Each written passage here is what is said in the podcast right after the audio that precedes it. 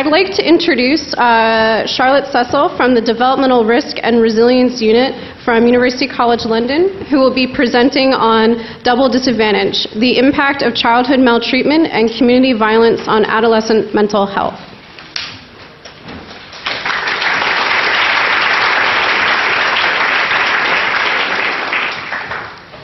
All right, thank you very much. Um, so today I'd like to talk about the impact of two forms of adversity on young people's mental health and well-being, and that is childhood maltreatment and community violence exposure. Childhood maltreatment is a major public health concern and a global challenge. Every year across the globe, millions of children are exposed to abusive and neglectful experiences that are violating their human rights. Although it is difficult to estimate the true prevalence of maltreatment because many of these cases never come to light, a recent study um, commissioned by the NSPCC based on more than 6,000 individuals across the UK found that up to one in five had experienced severe maltreatment while growing up, showing that it is a highly prevalent problem within this country as well.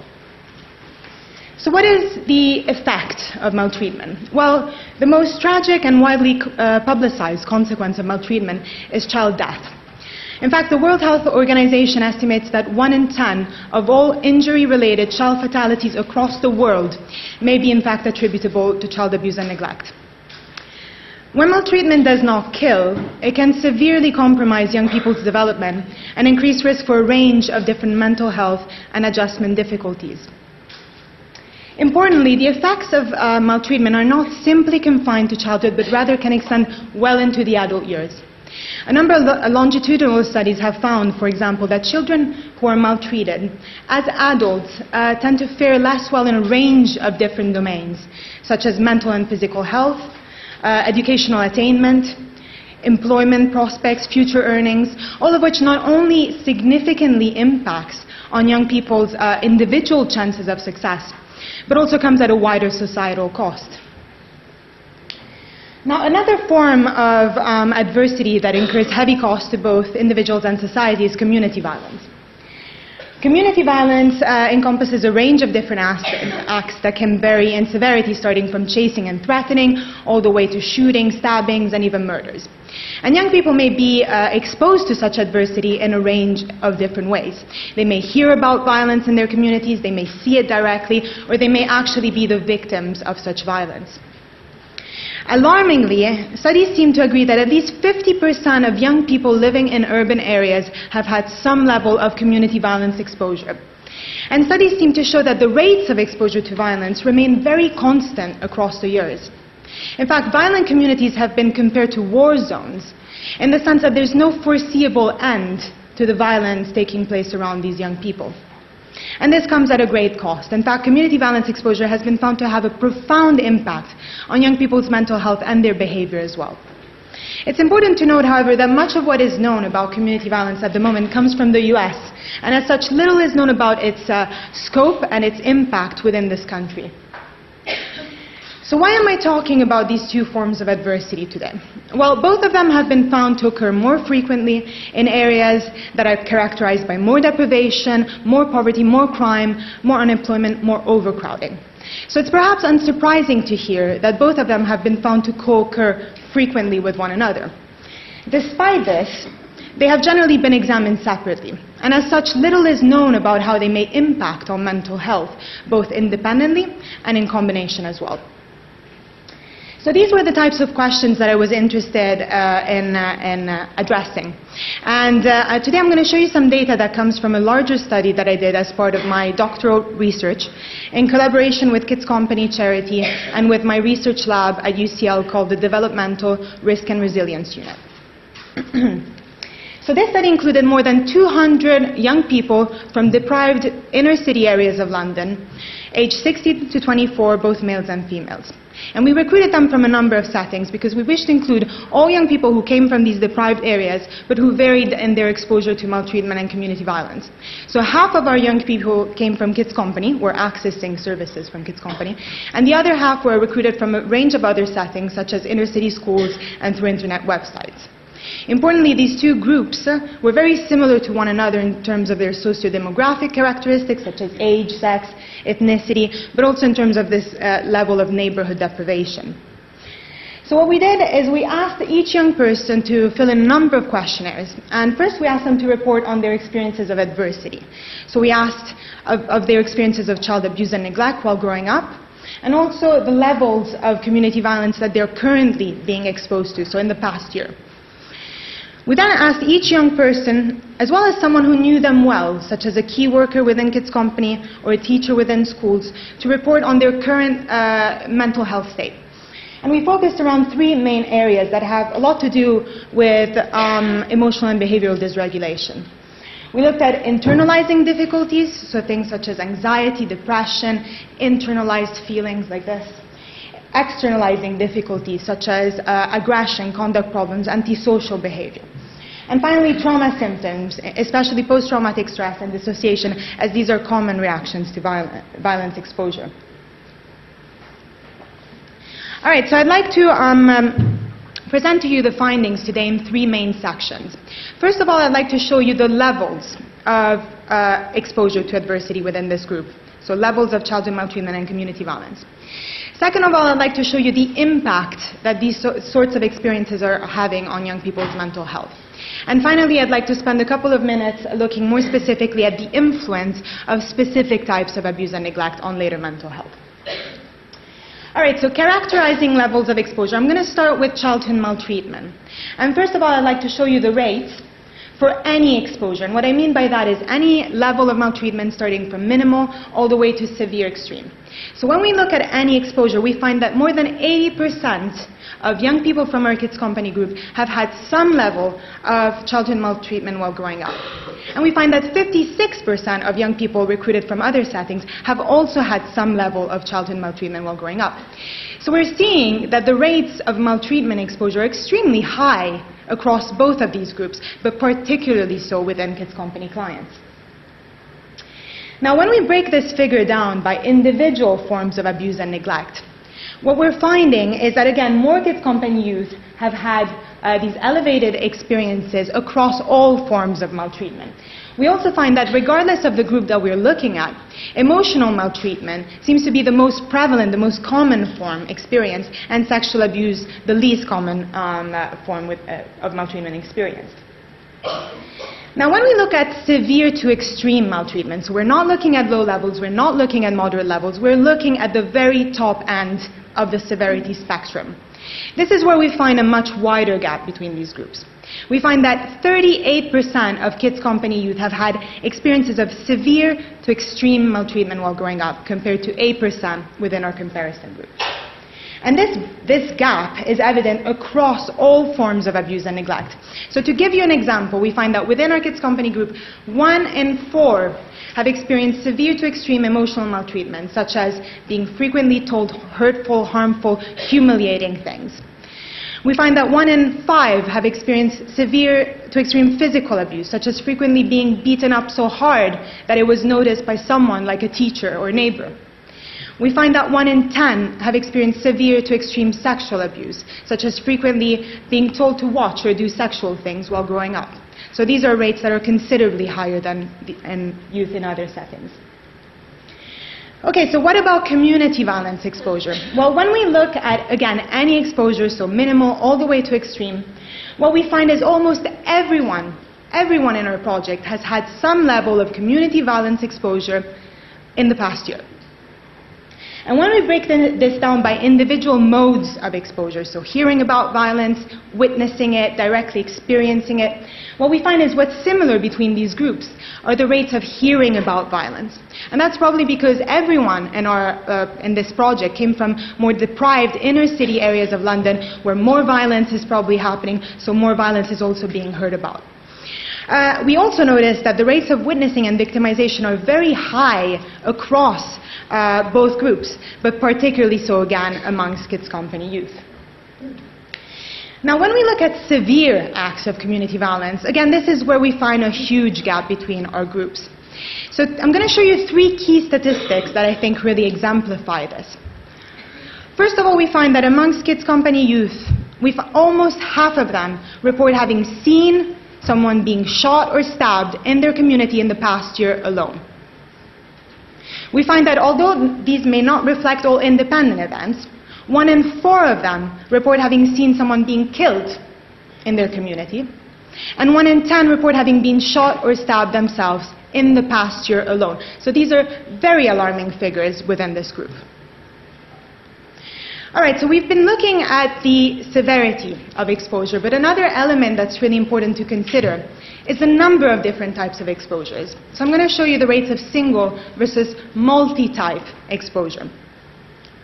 If we look at anyone in our sample who has had some level of childhood maltreatment while growing up, we find that almost three out of four of them report having experienced multiple forms of abuse and neglect while growing up, rather than single forms. So within maltreated youth, polyvictimization or multi-type exposure is very common. We find a very similar study, story when we look at community violence exposure. So out of anyone, everyone in our sample who has had experience of community violence exposure, more than 80% of them report having had a combination of hearing about, witnessing, or being victimized in the community, and less than one in five report having had only one of these forms of uh, adversity in the community in the past year. All right, so we've been looking at maltreatment and community violence separately, but one big question is how much do these actually co-occur? How much do they overlap? Now, if you look at this circle, and you imagine that it includes anyone in our, in our sample who has had experience of maltreatment, we find that 97% of them also report having been exposed to community violence. So what we're seeing here is that maltreated youth typically seem to experience a double disadvantage. All right, so in summary, we find that first of all, there are alarming rates of exposure to violence, both within the home and within the community, in this sample of vulnerable inner city youth. We also find that um, amongst affected youth, so youth who have been exposed to violence, multi-type exposure, poly-victimization, appears to be rather the norm rather than the exception. Finally, we find that maltreatment and community violence exposure frequently co-occur with one another. In particular, youth who have been maltreated are highly likely to also be exposed to violence in the community. All right, so um, what is the impact of these sorts of experiences on young people's mental health?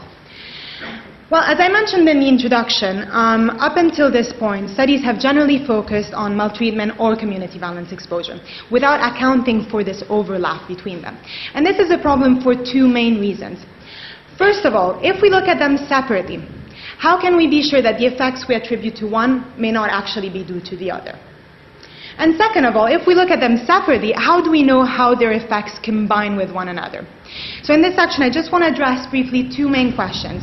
First of all, what are their independent effects? So what are the effects of one when we remove any effects that may be due to the other? And second of all, what happens to young people when they experience this double disadvantage? How do these uh, uh, um, adversities combine with one another? All right, so if we look at childhood maltreatment, over and above any effects that may be due to community violence exposure, we find that it has a highly detrimental impact across the board of uh, domains of mental health functioning. So what we're finding is that more severe childhood maltreatment increases the risk of internalizing difficulties, of externalizing difficulties, and of trauma symptoms. So it's having a global effect on young people's functioning. And importantly, we find the same exact picture when we look at mental health as reported by the young people themselves and mental health as reported by someone who knows them well. So we know that these are robust findings. Now, when we look at the effects of community violence exposure over and above anything that may be due to childhood maltreatment, we find that it is also an, an important independent risk factor for poor mental health. But the situation is a bit different. We find that, first of all, the effects are somewhat weaker than childhood maltreatment, although still very important. We also find that the effects of community violence exposure seem to be more restricted to certain areas of functioning and not others. So community violence exposure seems to be a particularly important risk factor for young people's trauma symptoms such as post-traumatic stress, and also an important risk factor for uh, increased externalizing difficulties, such as increased aggression, increased antisocial behavior, which is very likely also to reflect possibly a strategy, an adaptive strategy that young people are taking in order to ensure their own protection whilst living in a violent community. But these processes will need to be explored further in future. And again, these findings are the same when we look at self-reports and when we look at reports by key, uh, key workers and teachers. All right, so how do these effects combine with one another? Um, well, what we find is that childhood maltreatment and community violence exposure combine in an additive way. And what that means is that young people who get this double disadvantage also get a double whammy in terms of the impact that these experiences are having on their mental health because the, um, the effects of one are, get are getting added onto the effects of the other.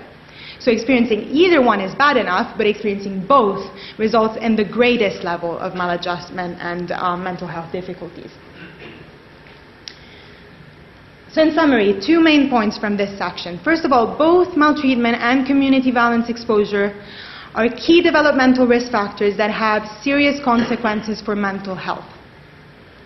Second, youth who experience a double disadvantage, so experience both of these forms of adversity, are at particularly high risk of more serious mental health difficulties. All right, so in this final section, I'd like to spend just a couple of minutes showing you some very preliminary analysis that we've been conducting recently, looking at the influence of individual maltreatment types. Now, we were interested in looking at whether distinct forms of abuse and neglect during childhood impact later mental health in a similar way or in a different way. So, are their effects similar or are they different? And we find two main things. We find that, first of all, all maltreatment types are harmful. All of them have a negative impact on mental health.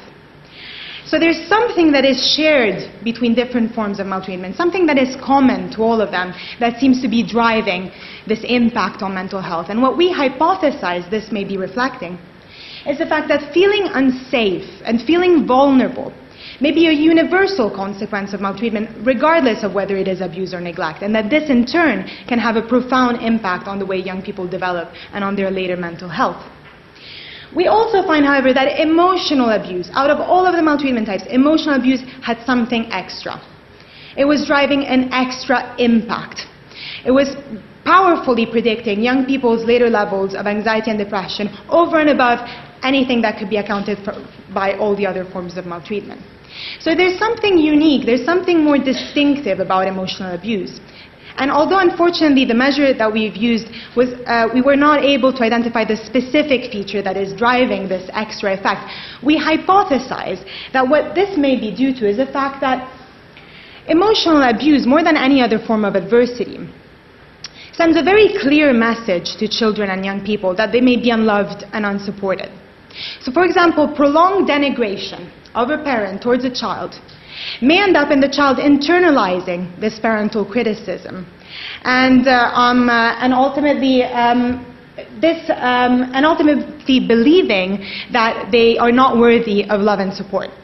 And this in turn can really have a huge impact on the way they see themselves, on their own self-esteem, and thus increase risk for later internalizing problems. All right, so in conclusion, I'd like to just um, uh, look at three key, uh, give you an overview of three key findings from this study. First of all, inner city youth are highly vulnerable to violence exposure both within the home and within um, the community. And amongst uh, young people who have been affected by violence, poly-victimization or multi-type exposure is often the norm rather than the exception. We also find that maltreatment and community violence exposure are both key developmental risk factors for poor mental health. Maltreatment has a global, generic detrimental effect, and community violence has more specific effects on young people's um, post-traumatic stress and externalizing difficulties. We also find that young people who get this double disadvantage get a double whammy in terms of their, the impact on their mental health.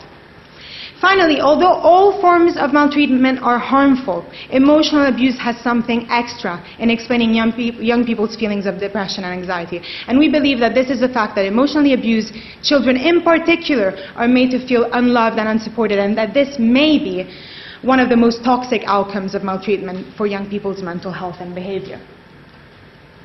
So what does this all mean? Well, it means that we as a society need to think about how we're protecting um, and supporting vulnerable inner city youth. And I, I, I, hope that today the audience and also the panel will have some ideas as to what we can do uh, to take collective action against violence exposure. But I'd like to bring three main areas to the table today. And these are, first of all, awareness. How can we increase visibility amongst politicians, practitioners, the wider public, about the levels of violence that are happening in urban deprived areas of London and the type of impact that these kinds of experiences are having on the young people, on their mental health and on their behavior. Second of all, prevention. How can we reach at-risk families and communities early on so as to try to stop the violence from happening in the first place? And this is very important because um, any preventive action is likely to be more effective, less costly on the long run than the implementation of any remedial intervention later on. Finally, improving access to effective interventions. All too often, the young people who are the most vulnerable, the most in need of services, are cut out or isolated from these services. So we need to think about how we can make it easy enough for these young people to access effective interventions, for example, by allowing them to self-refer uh, to services at a, at a street level. And this is ultimately extremely important because it's about facilitating the effective delivery of love, care, and support to young people so as to enable them to thrive in spite of their adversities and to reach their individual potential. Thank you very much. I'd like to just thank Kids Company for enabling this research and all of my collaborators on this project. And thank you to all of the young people, teachers, key workers, and the staff members at the Urban Academy who have taken part in this research. Thank you. Thank you.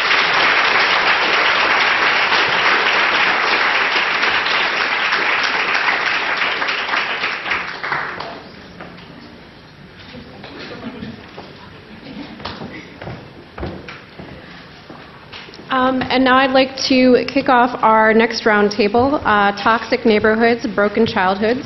And I'd like to invite the chair, Patrick Butler, the Society, Health, and Education Policy Editor of The Guardian, uh, to the podium.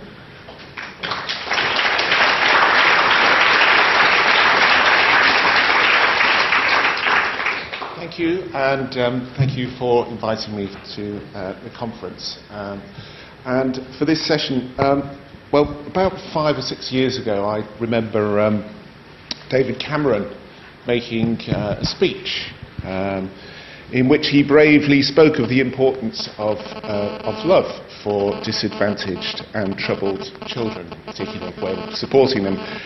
And of course, we never remember that speech very much, but we do remember the rejoinder, which was, uh, ah, just hug a hoodie.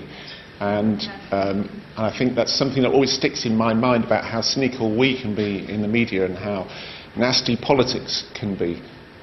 Because um, I thought he was making a brave point. In fact, at the time, I wrote a little article in Society Guardian praising him, which I have to say does not happen very often. Um, and I do wonder now what progress we have made on that particular uh, Cameron agenda. Anyway, uh, on to uh, this afternoon. Uh, this session uh, is entitled to- uh, uh, Toxic Neighbourhoods, Broken Childhoods. Uh, we're going to have a round table discussion which I will chair. Um, I'd like to invite to the stage Professor Essi Viding, Development Risk and Resilience Unit at UCL. Um, Sharon Hodgson.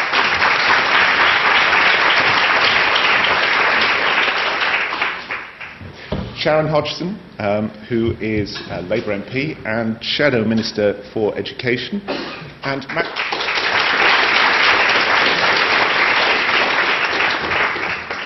And Matt Bell, who is the Borough Commander um, in Lambeth Metropolitan.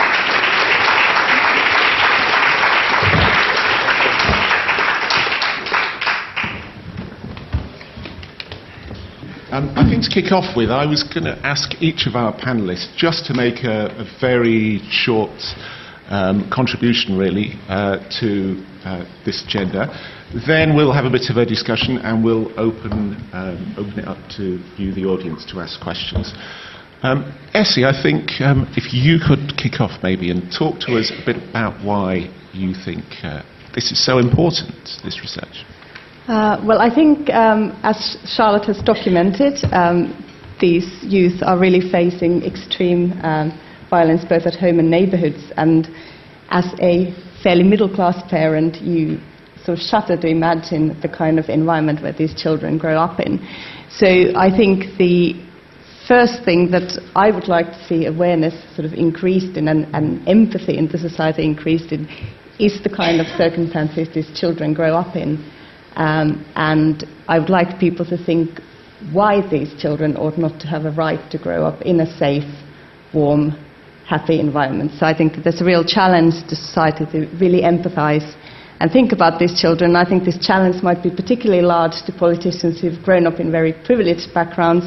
Uh, neuroscience doesn't only tell us about the brains of children who've been maltreated, it tells us also brains about typical people when they empathize. We find it harder, harder to engage the empathic regions when we think about people who are not like us. So I would like to challenge some of these politicians to maybe go and experience the environments with, where these children are and talk to these children and then have a rethink about some of the policies that they're implementing. Um, Matt, if I could introduce you now. Obviously, you're on the front line and you, you, you see this and you're aware of this. Perhaps you could talk a bit about uh, your experiences.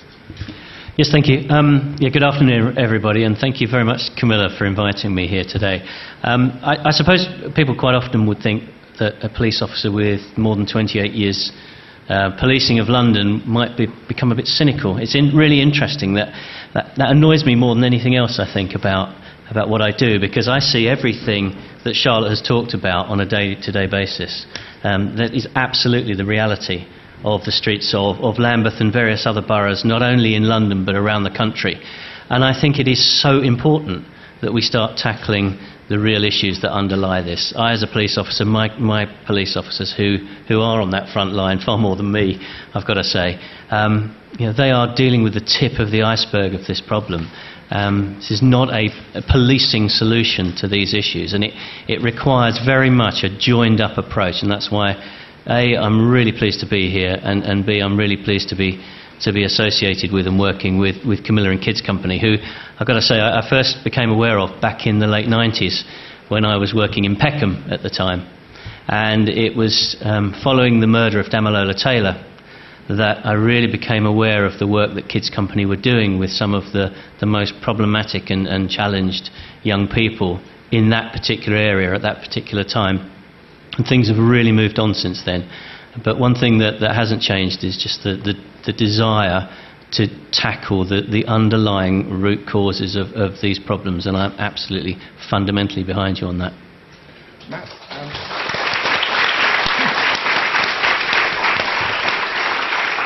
Before we go on, Matt, could you just talk a little about the types of violence here that we're talking about? Um, you know, we talk about emotional abuse and we talk about other kinds of violence, violence in the community. What specifically are we talking about here? I, I think on a day to day basis, myself and my officers become very much aware of um, the, the, the, the ultimate outcomes of some of those underlying abuse. I think we we perhaps see less of that emotional abuse because it's going on behind closed doors, it's going on within families and within, within close relationships. What we tend to see is the most extreme outcomes of that.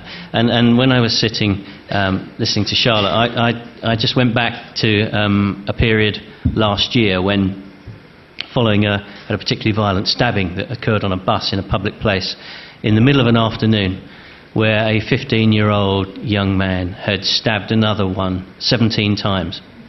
And he was arrested really quickly, and he was um, in custody, and I went to see him because I was reviewing his detention.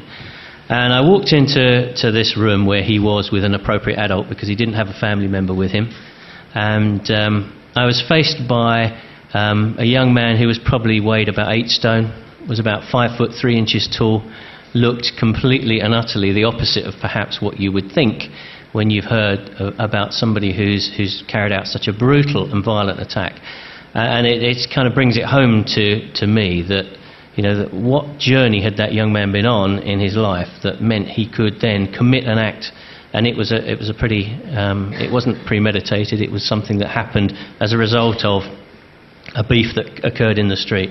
And that really brings home to me the, the kind of background, the kind of life, the kind of trauma that that particular individual must have suffered that could mean that, that he could have carried out that type of offence. And he was a really you know, quiet, uh, timid in that situation individual, and that just brings home there, there are no um, there are no givens in this world, and and you know equally that just is the reality, the touching point for me that you know there, there is something that can be done for each and every one of these individuals. And Sharon, could I bring you in here for your uh, observations? And uh, clearly, um, I think often we think of Kids Company as being very London focused, but you're from the northeast of England. I am, I am, but I, I first met Camila when I served on the um, Children, Schools and Families Select Committee. I think it was probably about five years ago now, and we were doing an investigation into um, into looked after children, I think it was, and um, gave evidence, and what, what really struck me was the amount of money we spent on children once they hit your doors in um, the, the youth justice system and the criminal justice system, and how much money gets thrown at them then. I had no idea how costly places in um, secure children's homes were, and um, you know. Uh, young offenders institutes and places like that. And even, you know, prison places, 40,000, but you can look at 150,000 for a secure children's home. I just thought, before I was an MP, I used to work for an um, early intervention charity that worked with children at risk, you know, 8, 9, 10, 11 year olds sh- showing those early signs of disaffection. And I used to do the funding bids for trying to get £5,000 from here and £10,000 from there. And, you know, and that was part of my route into politics. But then to see the sums of money that are thrown on them when society's failed them and when we haven't helped them, I just thought, this is madness. And I met with Camila and I wanted to understand more because Camila, you know, I'd started reading some of the, the, the, the stuff that we now, you know, are all more aware of. But, you know, no, hardly anybody was aware of it five, six years ago. And I, I, think the awareness, which I know, Charlotte, it's number one on your list, in, increase awareness. But I think the fact that there are this many people now sort of aware and talking about this is totally down to Camila and the work that she's done getting this out there. But I, it, I, was first, you know, when she was first telling me about it and about the effect of neglect and maltreatment on the on the brain, and the, you know, the, the, the acid effect on the cort, you know, the cortisol and how it all went, I was thinking, why don't why don't we know about this? How don't know more people know about this? This is unbelievable. And it was that around that time when, you know, um, you mentioned Patrick when the, uh, Cameron first, you know, mentioned the hug a hoodie, and I sort of, you know, then felt guilty that my party was sort of dissing that because I started to understand more where that phrase had come from and, you know, and, and, the, the political nonsense that there can be when you all try to, to point score. But, but it sent me on a journey, and a journey I'm still very much on to find out more about this. And I'm now absolutely an evangelist and a, a cheerleader for this work. You know, we've got to be talking more about prevention, more and more and more, as well as good quality early intervention. And it's, it's exactly the one, two, three that Charlotte's come up with. Increase awareness, first of all. We've all got to understand more about this and believe it and want to do something about it. Then we've got to invest in prevention, you know, to stop it happening. And then for the children where it's still happened to them, we've got to have improved access to better quality interventions. And, um, you know, this will all be part of that. But if I can just plug one all party group, you'll have probably all heard of George Hoskins and the Wave Trust. I met him after I met Camila when I was going on this journey. And he's absolutely convinced around the 0 to 3, you know, the early brain development, you know, and if Camila deals with the, the, the, latter side of it when it's all went wrong. But if we can really concentrate on the prevention, the first thousand and one, one days, and George has helped us set up an all-party group in Parliament with um, Frank Field and Angela. Um, um, oh gosh, I've forgotten her surname.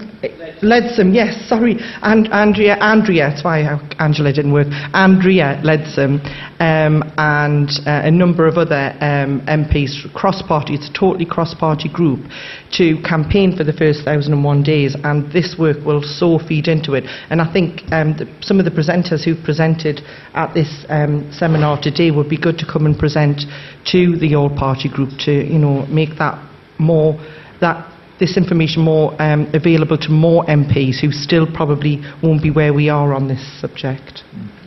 Now, for someone like like me, who's who's way behind the curve on all this, the way that we've uh, you know, conventionally had to try and stand issues like this of, of, of violence and, um, and the abuse that can stem from that and uh, the disadvantage that can stem from that. We tend to look at it kind of sociologically. So we look at, you know, poverty, uh, we look at educational attainment, we look at the terrible environment that they might have to live in.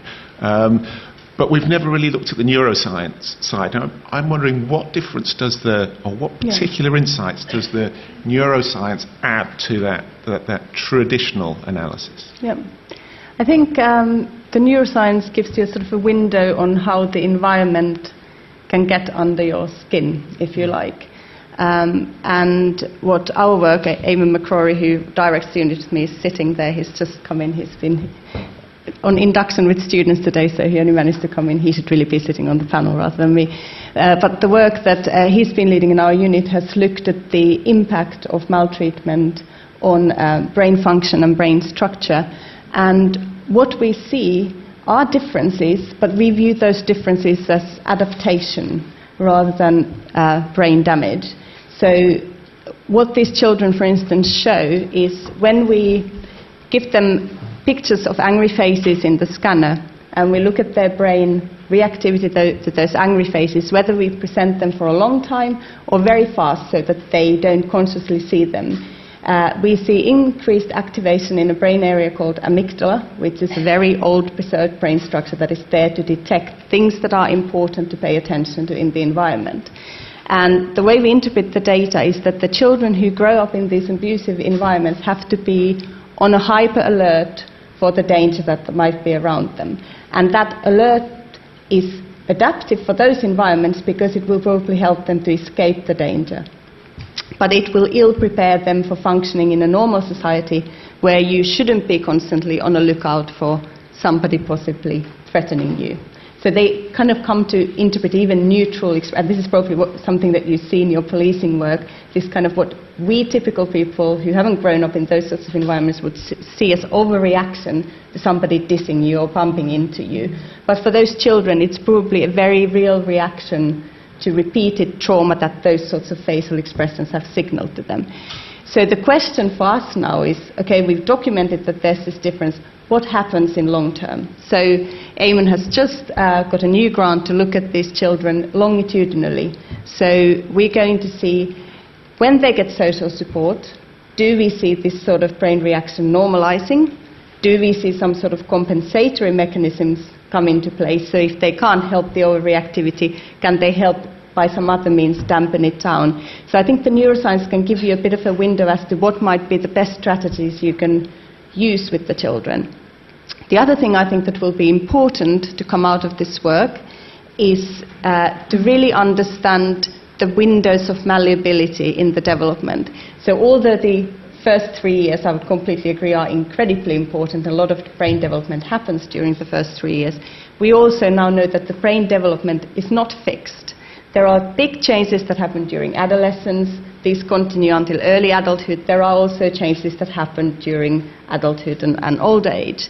So I think that what we want to really find out is these windows of opportunity that then the more social therapeutic interventions could harness. So you can think, okay, well, if somebody is very overreactive and they don't really have a lot of self control to regulate, can we maybe do some sort of attentional bias training that will teach these people implicitly that that sort of face is not a bad face, and can we get them to then eventually dampen down this sort of reactivity? And I think that's where the neurosciences give you a bit of a handle on, on some mechanisms and, and help us understand the degree to which we can sort of mold uh, these adaptations more back to the normal. And, and with, with, with, the children that you studied, are there any, were they all from a certain class background or income background? And, or did it vary depending on the stability of their family or the income of their family? Um, you know, if you're middle class, are you better able to avoid these, um, the, these images and experiences? So whilst these sorts of experiences no doubt happen at every strata of society, they do tend to be more common in, in deprived neighbourhoods, and we have recruited exclusively from social services so we can have documented histories of maltreatment. So, in effect, we have a bit of a, if you like, biased recruitment because we've, been, uh, we've wanted to have the ability to document formally that there is a noted maltreatment experience in the brain imaging studies that we've done. Um, and the kind of questions you ask is, of course, interesting, you know, to what extent various uh, other societal factors might influence these sorts of adaptations, and we just simply don't know as of yet. And another thing I was, I was curious about in, in, uh, in your research was to what extent do you, do, are you separating violence happening externally, either to them or witnessing actual violence, to mediated violence, whether it's seeing pornography or violent computer games and so on? Do you, are there different kinds of violence that, we, that make a difference? So, in the studies that we have been doing in the community and in the scanner, we have just we've documented uh, violence that has they've either witnessed or has happened to them, um, or they've witnessed in the community. In terms of the media um, exposure or kind of video games or something like that, that's not something um, we have we have looked at. I mean, there are some other people who have looked at those things, and the, the studies vary in their degree of inference because some of them don't control for all these real life violent experiences that are happening with these sorts of children as well. So I think the jury's a bit out there. yeah. Um, now, um, one of the key, uh, the, the, key next questions is, well, what do we do with this, um, uh, with this analysis? Now, Sharon, you touched earlier on early intervention, and, and perhaps we need to think again about how what services provide we provide, how we provide them, where we put the investment in. What thoughts do you have about the services and how we provide, how they should be affected by this insight? One of the, the proudest achievements of the, the last Labour government, and I don't want to get sort of all us and them all the time, what, was um, Sure Start. It, Sure Start didn't exist, but a lot of um, everything, you know, research-wise around children's development and closing the gap told us that we needed something like Sure Start, so we rolled it out. And it was the phase, phase one centres were the, to the most deprived areas to help the most vulnerable children. And if anybody has read or knows Naomi Eisenstadt, um, she wanted it to be fully evaluated in a slower rollout. And people like Yvette Cooper and Margaret Hodge, you know, the wonderful Margaret Hodge, sort of said, no, no, no. And Tessa Jowell said, no, this is working. We can see it's working. The, all the anecdotal evidence we're picking up is that this is going to make a huge difference to children's lives. So they rolled it out threw money at it. That's you know where some you know the money that we wasted. We didn't waste it all. Uh, we didn't waste any, in my opinion. We spent it on things like schools, hospitals, and Sure Start.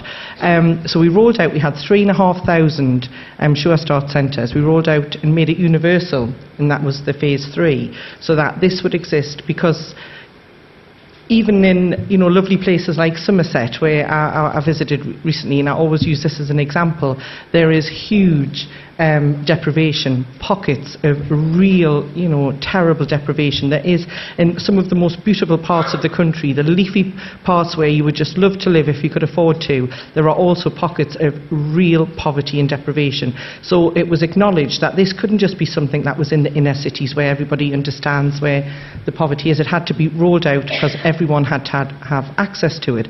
And also because things such as postnatal depression and domestic violence are no sort of um, selector of, of, income or background. They exist across all social spectrums. That those mums um, also needed to have somewhere they could go, and that this shouldn't just be a service that was for the poor, because services for the poor often become poor services. This had to be something that was universal, everybody could access for all the social mobility reasons and all of the social cohesion reasons. So we rolled it out, and this is the political part. Cameron promised before the election, as Clegg did, that it would be safe in their hands, that Sure Start would be protected.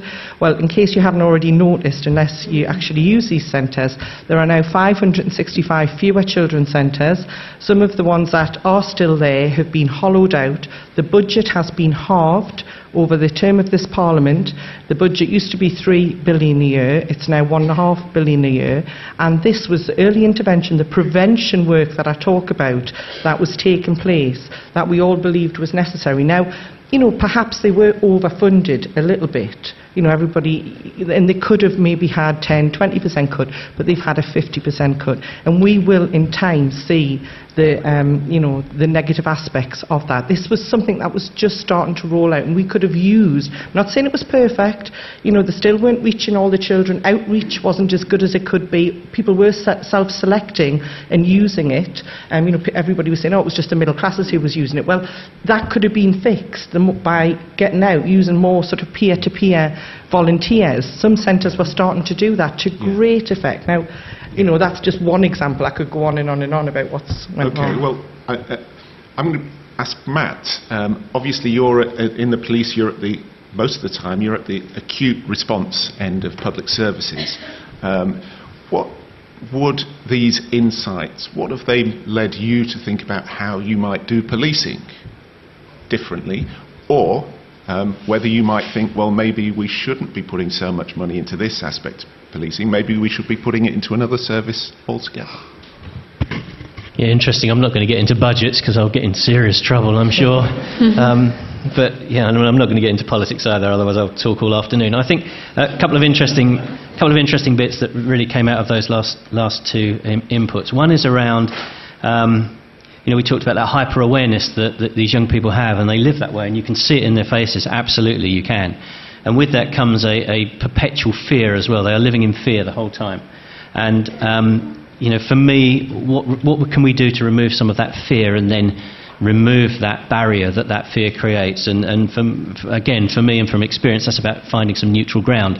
So whether that's neutral ground like a location like Kids Company or schools, in, in parts of London, the schools are the neutral ground where you get members of different gangs who are in the same classes who, who cohabit quite happily but wouldn't be on the street together.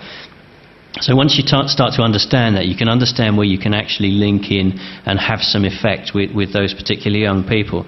And, and, and equally, if they won't come to us as organisations, we need to go to them. We, we recently tried to uh, run, well, we did run, a, um, a, some of you will have heard of the Boston ceasefire model, a gangs call-in piece. It's been, it's been used internationally, it's been used in Scotland and it's been used in London as well. And we recently held one in, Lo- in Lambeth and it wasn't as successful as we, we hoped it would be. And what we found from that experience was that actually you know, there's some of these young people, they don't want to come to us because they're fearful of coming out of their own particular areas. So what we will do is go to them. You know, we will go and carry out that kind of supportive approach because it is a supportive approach, albeit hard hitting. But we'll look to do that where they feel comfortable, where their fear is down, and therefore when, when perhaps they are more susceptible to having and beginning a relationship. And, and I, I, I just want to touch on the second thing for me, which is around the opportunities that come up in life to, to, to have that change. And again, speaking with parents of gang members and also with gang members over the last few years, there are, there are periods in their lives when they are absolutely never going to deviate from what they're currently doing. Um, no matter what we try and do, our partners try to do, how together we, we work. But there are also there are key times in their lives when they are susceptible, most susceptible to change, and it's about how do we identify that effectively and then have the right change on the table at that time to say, okay, come and come and get this job. I've got a colleague with me, Jack, who, who I, I won't mind mentioning. He, he works uh, very closely with the Wave Trust as well as director of the Wave Trust. Um, so he, he um, uh, again, has, has got me quite excited in some of their work as well. But fundamentally, we've been running some job fairs on the Stockwell Park estate now for the last year and a bit. And that, uh, our next one is next week. And there are 15 gang members invited to that. And we have, over the course of the last year, found jobs for a number of serious, violent, ex violent gang members who are seeking, at that time in their life, either an education course, a development opportunity, or a job. Now, we can waste our time it's never a wasted time. We can try and fail at certain times, but we've got to keep trying because we will find those individuals at the right time in their life and we will be able to offer them a way out.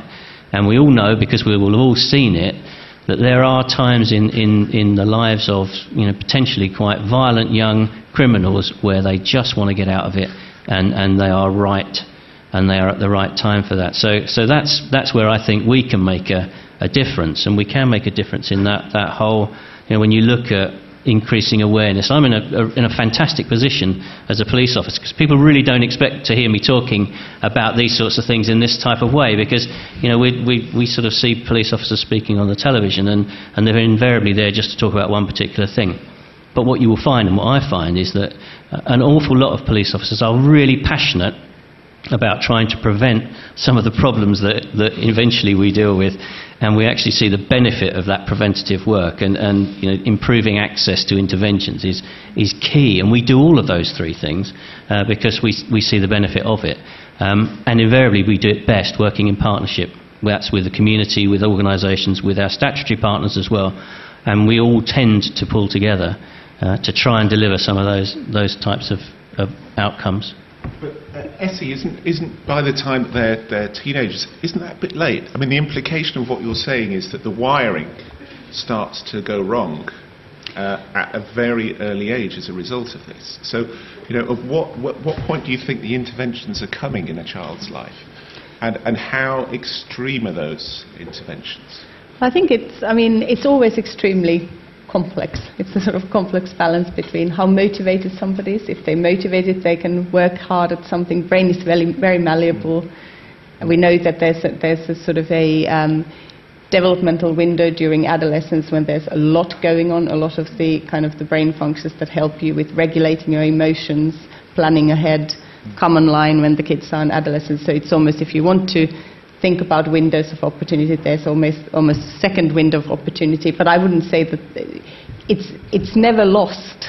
Uh, the brain development is not trenched, and we can't look at the brain development in isolation of what's happening in, in the child's environment and what sort of scaffolding they have. So, one thing that um, Camila and Kids Company are offering for children are the kinds of things that any typical middle class child has as a birthright. They have a bed, they have meals, they don't have to worry if someone's going to whack them, they've got peace to do their schoolwork.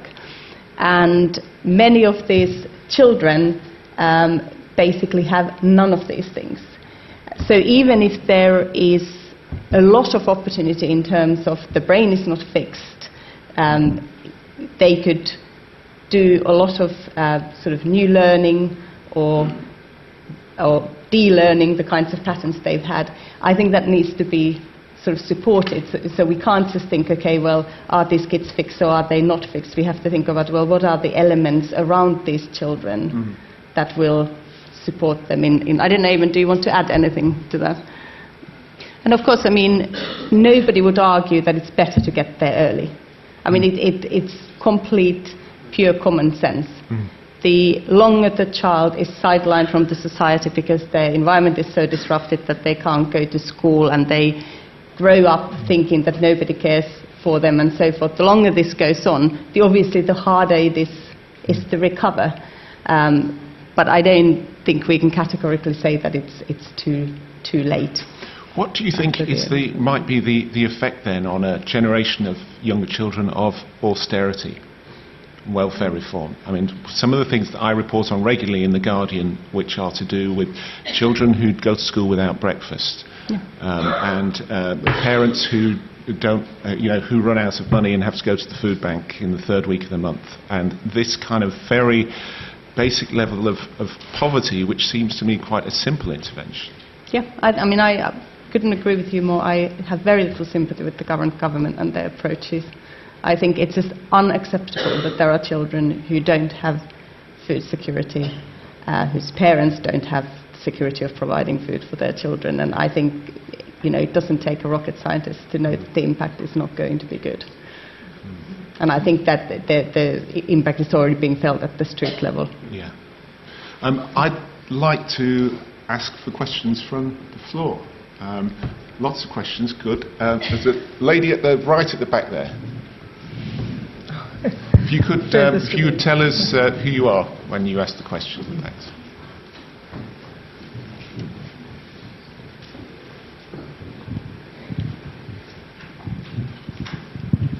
Hi, um, I'm Florence, ex-client, but now works at Kids Company. Um, I just kind of wanted to ask, a lot of our kids um, get expelled from school, but they are at school for a number of years. So, what advice can you give to kind of teachers youth workers who don't get the kind of same training that kids company staff get in order to try and deal with these kids and make sure they stay in school and stay in education. Well, Matt, would you say that um, you know you, the police officers are, are adequately trained in this respect? We have, uh, I mean, one of, I think one of the, the, best things we do have is police officers in, in our schools, and um, and they tend to be people who are very good at uh, interacting with young people. They want to be there. It's not a place to be where um, where you don't want to be. It's also a place, I think, where we need our best police officers as well, because They can intervene. We do lots of restorative justice type uh, work in our schools. Um, and I, I, I, absolutely, I think th- those are the police officers who get it. And um, their training and, and their development when they're in that school environment will assist them to do that.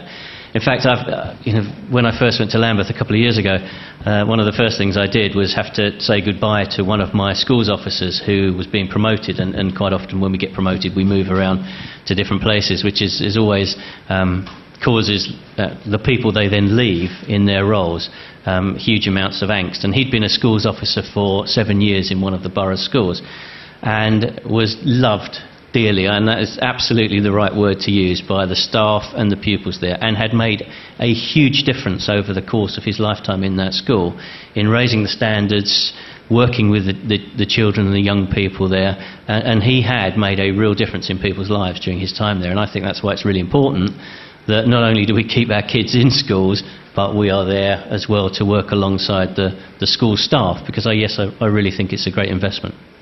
Sharon, do you think there is an issue with perhaps teachers and social workers being stuck in a certain way of doing things and, and maybe not responding to to the needs of these children. Yeah, I, I think um, the lady, what was your name? Sorry again, Florence. Florence. Florence touched on a really important point that something, and there's a wider point around um, this with regard to teacher training.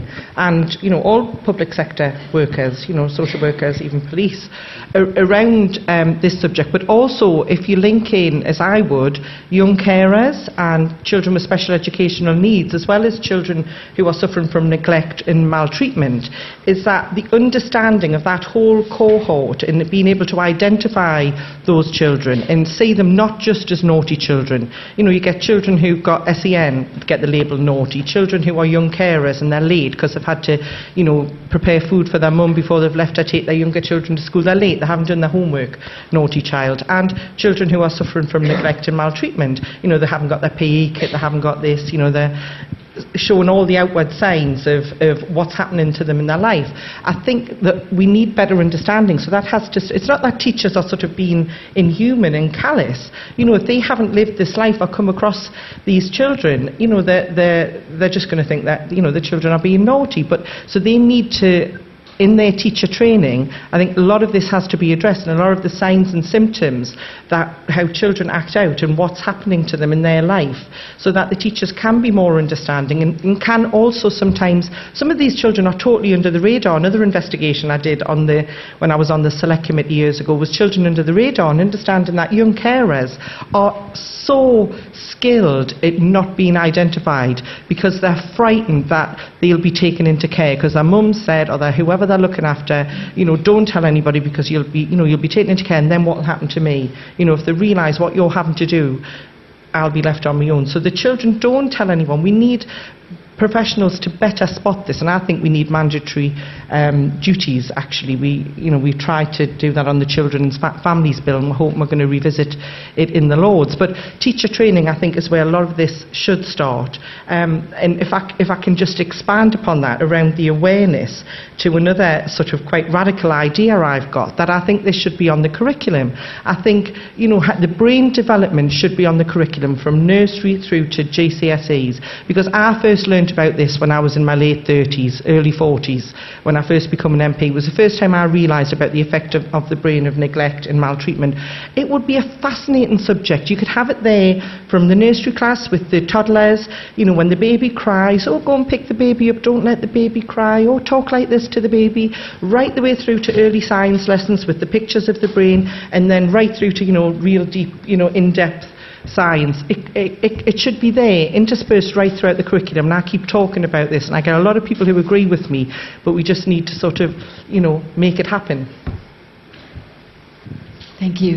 Um, I'm Susan Wolf, and I'd, I'd, like to say two things, please. Uh, my heart just jumped out of my chest when you said about middle class kids having all this safety. As a middle class survivor of very yep. severe child abuse, please yep. do not. No, no, no. I was more. I was more generally. Yeah, I wasn't trying to say they're not going on in other societal classes, and in fact, I mentioned that they are more than likely going in every strata of society.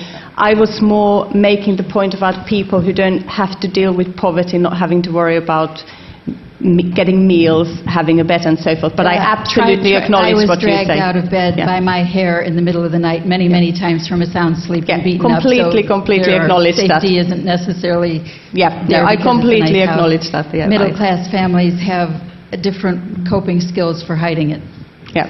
but it's but it's there. So, and thank you. It was hard for me to, but and the other is that I'm also recovering from um, surgery to remove a brain tumor, which may or may not. I believe that the location of the tumor was just a bit too coincidental with the part of my head that my dad's fist fell upon. But um, the brain wants to recover. The brain wants to heal itself. It has a slower time healing itself because it is the only organ in the body responsible for giving itself instructions how to do it. But, but it does all through life, and given the right support, that's why it's so essential. And they're doing studies now on, with, with football injuries, sports injuries for kids, but they're not studying the impact of, you know, family violence and bullying kinds of injuries. That doesn't come into it yet. But I Uh, hope that that's not true. We've just published uh, four studies in the past two years on the impact of, of uh, the chronic family um, violence on brain the- development. Oh, good. The, the chronic traumatic encephalopathy that they're focusing on now. I wrote to the woman in, in Boston, the doctor in Boston who's leading that study, and asked her if they were including um, other than sports injuries, you know, family violence injuries, and she said no, not at this time. So that may be there, but it's just it's it's such important work, and thank you all for do- for what you're doing. No, thank you. Lot, lots of hands. Uh, uh, sit, sit down at the side there, please. Um,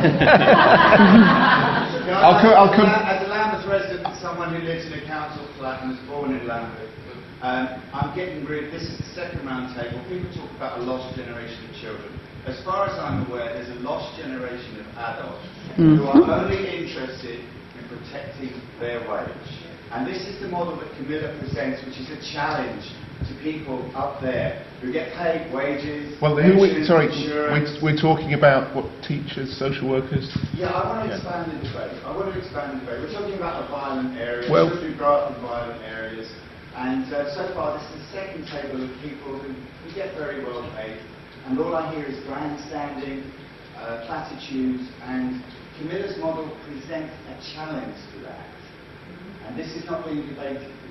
Well, I think we touched on this when, with the question of, you know, are, are, are so teachers and social workers sufficiently skilled to tackle? It's you're afraid because of the audit culture, the lawyer culture that was brought in by Thatcher. Well, let, well let, let, let, let's. Pat, you're a public servant. Uh, but do you think that actually this is so much of a challenge to the way public service professionals do their job that they will automatically not be receptive to this, these kind of insights? Firstly, I I think it's a challenge to the community. I really do. I, I know, and, and I thought about it earlier when I first came in, that um, I know that, that from the community members that I deal with on a regular basis, they would be really upset to think that Lambeth is being, because they always are, Lambeth is being typecast as a place where everyone's violent, everyone's in a gang, there's lots of, of violence on the street, because there is a real minority of, of the totality. And, and I, I think that's really important to remember. And I think you're right in that respect. I also agree, and I get where you're coming from around it being a, prob- a problem with adults, because um, I see people really struggling to come to terms with what's going on around them at the most serious end of the criminality. Um, and I'm not sure that they are assisted to be aware of that, know how to deal with it, know what needs to be done with it.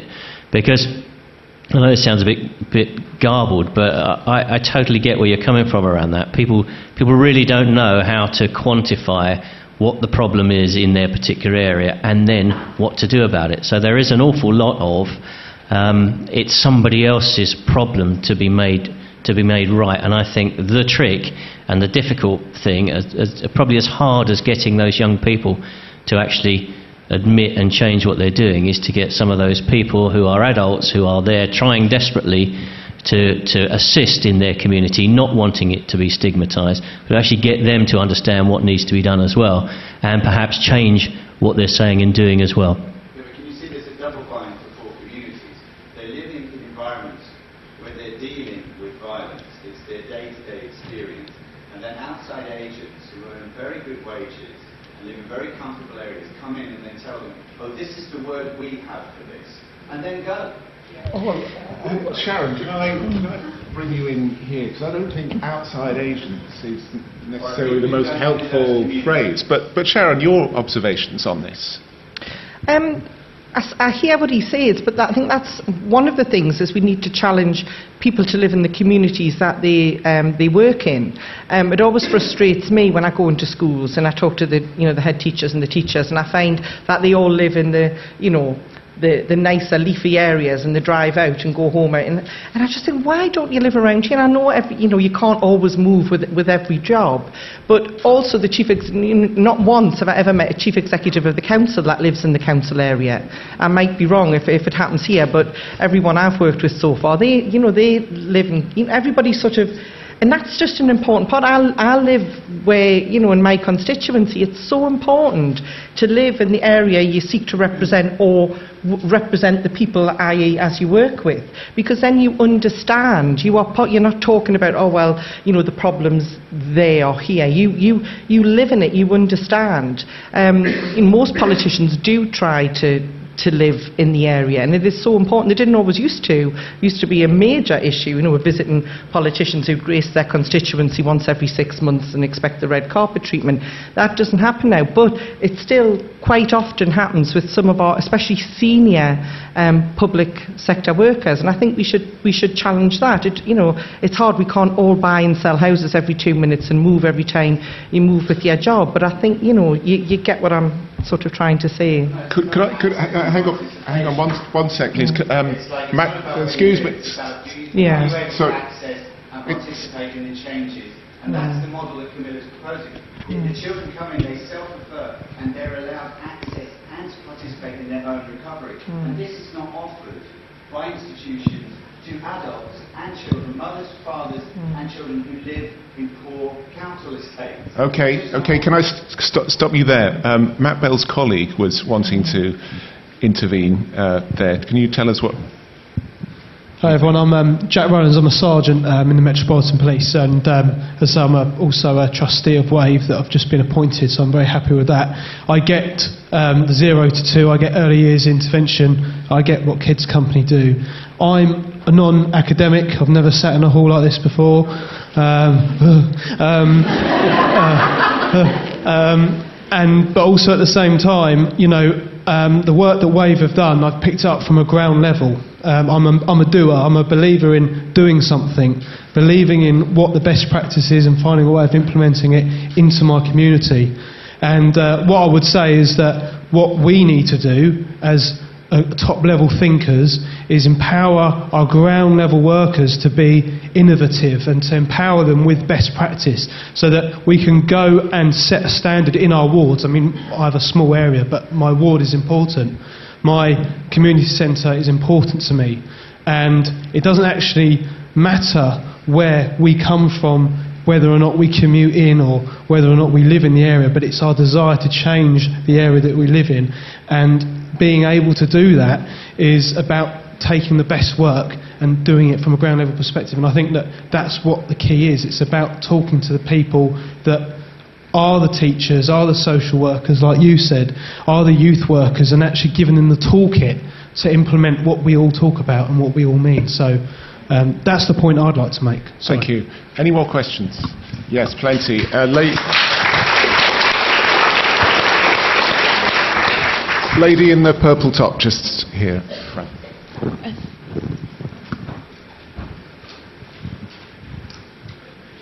My name is Florence Sutherland. Um, I'm a director of an independent fostering agency and work with looked after children and foster carers who we support and train. My question is you're talking about training teachers and expanding their knowledge base. What I would like to know is how are they going to be able to implement what they learn when their caseloads continue to grow almost on a daily basis? and also how we as human beings we do know the language of love if we have been brought up in a good enough family but there is a move toward um, fine tuning or changing that language of love. I have met a lot of teachers that are very, very dissatisfied that they can't pick up a child that is crying because they'll be accused of all sorts of things. Uh, the comfort, the touch, the love, that basic human need that a child that is away from home needs is not being met in school or in nursery school because of the risk averse practice that is going on. I just would like to know how. Well, Sharon, there are t- t- two things there. Um, One, I think, leads back to the previous question about uh, about professional culture. There is that issue of um, of, budgets that Mm. are shrinking all the time. Demand is going up, and then there's this parallel issue Mm. of of culture. Really, Mhm. this risk-averse culture. Yeah. A really good question, both, both questions. The, the first part about, you know, overworked staff, teachers, health visitors, social workers, I think the caseloads that I'm beginning to hear that, you know, especially in London, that some health visitors and social workers have is absolutely unacceptable. And the, um, what they end up doing, all the time is spent on safeguarding, so there's no work at all being done on the, the, pre- the prevention or any early intervention. It's all sort of last minute safeguarding stuff. Now, I was talking to the, um, my equivalent who's actually in government in Wales, because we've got a, um, the Welsh Assembly and it's Labour are in control. So he's the, the, the Children and Families um, Minister in Wales, and he was telling me how um, his health visitors, their caseload's 110, and as my mouth dropped. I went, wow, because you know I've heard on average, and you can tell me any um, health visitors or social workers here, on average it's about 250 to 300, getting up to 400 now in London. So in parts of the country, some people have got 250 now. Um, how, how can they be, you know, everybody hears about these cases, you know, the, the poor little Daniel Pelka and that little boy, um, Khan, who's uh, the in the, the news now, and you think, how aren't these getting picked up? Well, if you've got, you know, a health visitor with a caseload of 400 and a, a social worker with an equivalently ridiculously high caseload, they are, they are just dealing with the, the safeguard and the emergency things there and now, and all of these other um, cases down, down the, the, the way are just, they haven't got time to deal with it. One of the best interventions in Graham Allen's um, report, you know, his early intervention report, when I asked him what, you know, what's the best one, all the ones you've seen and evaluated, and he said the best one were family nurse partnerships. So I went out on um, a day to shadow a family nurse and the work she did. And the first thing I asked her was, I said, oh gosh, when we went to our first visit and we were there about an hour and a half, I said, wow, I says, what's your caseload? She says, 25, 20 to 25. She used to be a health visitor. And I said, how much did it used to be when you were a health visitor? She says, 200 to 250. I said, "Uh, you know, how, how, what's the difference? And she said, well, obviously, time. She says, when I was a health visitor, she says, there would be some people I'd think, oh, I should go and see her again, but I've got to go and see this one, this one. I'll try and fit her in tomorrow. She says, and some that would go to, to weeks where, you know, she wanted to see them, but, you know, the nurse, the doctor goes to the sick, doesn't it? So it comes down to time. Now, again, to get political, David Cameron promised us 4,200 extra health visitors, and we all cheered, and that would be great. You know how many we've got? 600. We need those 4,200. We desperately and we equally need more social workers. So it's, you know, it's a very valid point you raised. We've, uh, we've got about five minutes to go, so if I take gentleman then white t-shirt. Um, Pete Saunders from the National Association for People Abused in Childhood. This is one for you, Patrick, actually. Um, and addressing the colleague further along who talked about sort of risk aversion and how, how sadly people are not allowed to pick children up anymore and give them a cuddle when they fall over. What a, what a crazy situation. Um, I suspect I am one of probably dozens of people in this room uh, who were abused as a child.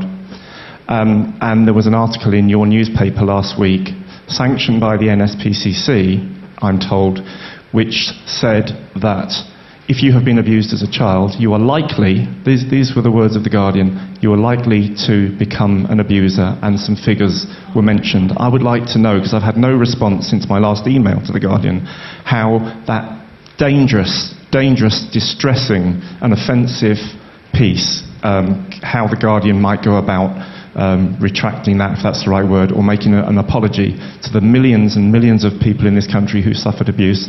And I have personally spoken in my capacity at NAPAC to thousands of survivors over the last 17 or 18 years, and I have yet to meet anybody who would not die before they would pa- pass on or see a child hurt. Well, v- very quickly.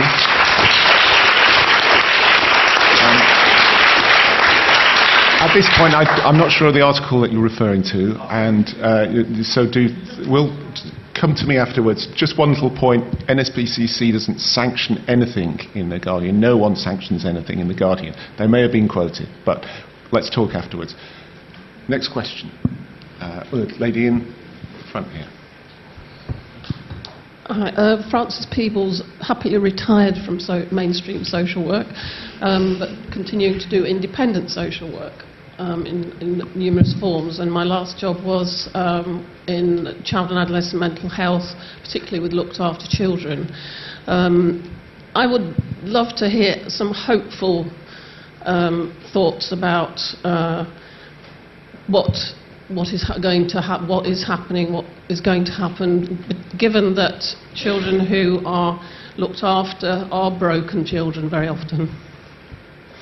Which touches me a bit. Um, and, uh, and given that they, they have attachment issues, um, and as Camila has stated um, in uh, several places, several times, that these children are so broken they, they seek out attachment figures, which are often from gangs. And uh, I just wonder is there, is there any hope for these kids? I think that's a really good question to end on, actually. we can ask the panel. Um, Matt, what, are your, your, your, what would be your hopeful thoughts around the session? Yeah, I, I think there is always hope. I absolutely believe that. Um, and I see enough work going on around me to, to believe that you know, we see some fantastically positive outcomes.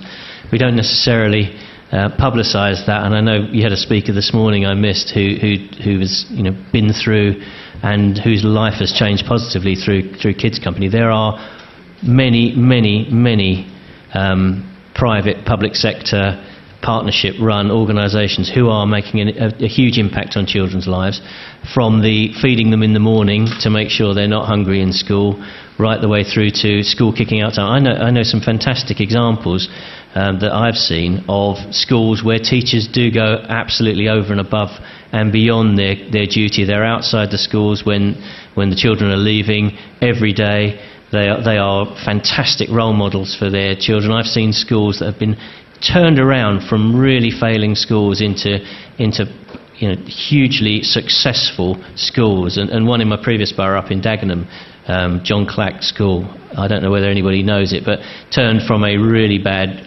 drug gang infested school through the, the work of Paul Grant, who's the head there and has been the head there for 20 years. And I think there's a bit of a message there around consistency of approach into a place where people are moving into the area to make sure their kids go there.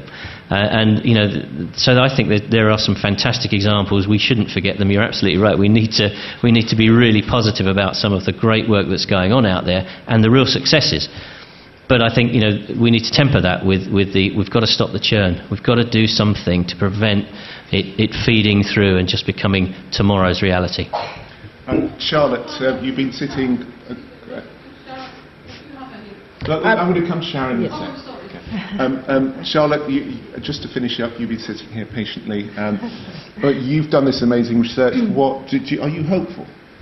Absolutely. I've had the chance throughout this research to meet many, many youth from accessing services from Kids Company. And I think that was an incredibly hopeful experience in the sense that all of these young people were very open about their experiences, but also about how this um, organization is really helping them to turn their lives around and giving them the support and the care and the love that they really, really need. So most of the, all of these young people really they want they want to achieve they want to do well but they need that, that extra help you know to, to do that and I think that absolutely there is there is hope yeah. Um, Sharon, any hope on the horizon? And don't say a Labour government in 2015. Well, of course, I would say that, but you've said it already for me, so that's good. Um, uh, the, we've got to have hope, and yeah, that is, um, you know, the, the, the, biggest hope because um, the phrase I wrote down that I'll, I'll use and I'll never forget is you said, broken children seek attachment from dangerous sources. And that is just, you know, it, you know, really strong, I think. But um, one of, two things I want to say um, is the the figures behind early intervention and how it works. For every pound inven- invested um, towards the prevention of abuse and neglect, uh, you get a return of £1.37 at least and up to £9.20 for every pound. Now, if that doesn't just, you know, make the argument, um, I, I, don't know what does. We know it's the right thing to do. You need political will from, I know everybody says, oh, it isn't just about money. Well, a large part of it is about money, and I can't make manifesto commitments. I'd get absolutely um, murdered by Ed Balls. But, um, you know, we have this week, we did make some, and if I can just, as by way of sort of um, look at what we did as an indicator to what we would do. I'll end on one, two other figures. I know you're all academics, so you love figures. Um, in 1997 to 98, the spending on early years education, childcare and Sure Start was £671 per child. By the time we left office in 2009-10, the spending on early years education, childcare and Sure Start was £2,514 per child. That was a nearly five-fold increase. So if you want to know that what way, put our money where our mouth is, that's what we did, and hopefully that will be an indicator of what we would do. Thank you. There's a lot of cross-party work on this through um, the 1001 Critical Days, the new all-party group with Andrea Leadsom. Andrea Leadsom is honestly an absolute star in this um, field, and she fights the corner all the time for, for this early intervention prevention work um, in the, the government. So, but you know, she's only, you know, she's one one woman. There's, uh, you know, she needs more on her side who believe in this work. Essi Viding, um, is there hope? I, th- I, think children are incredibly resilient. There are constantly sort of stories of, of children chasing their life around and children uh, coming through in ways that you wouldn't expect. And I think um, having heard from two people in the audience who are survivors of the abuse and who are here today and who have been organising helping other people who've been abused, I think just shows how resilient human beings are, that despite these sorts of experiences, they can go on to turn their lives around and help other people. So, thank you.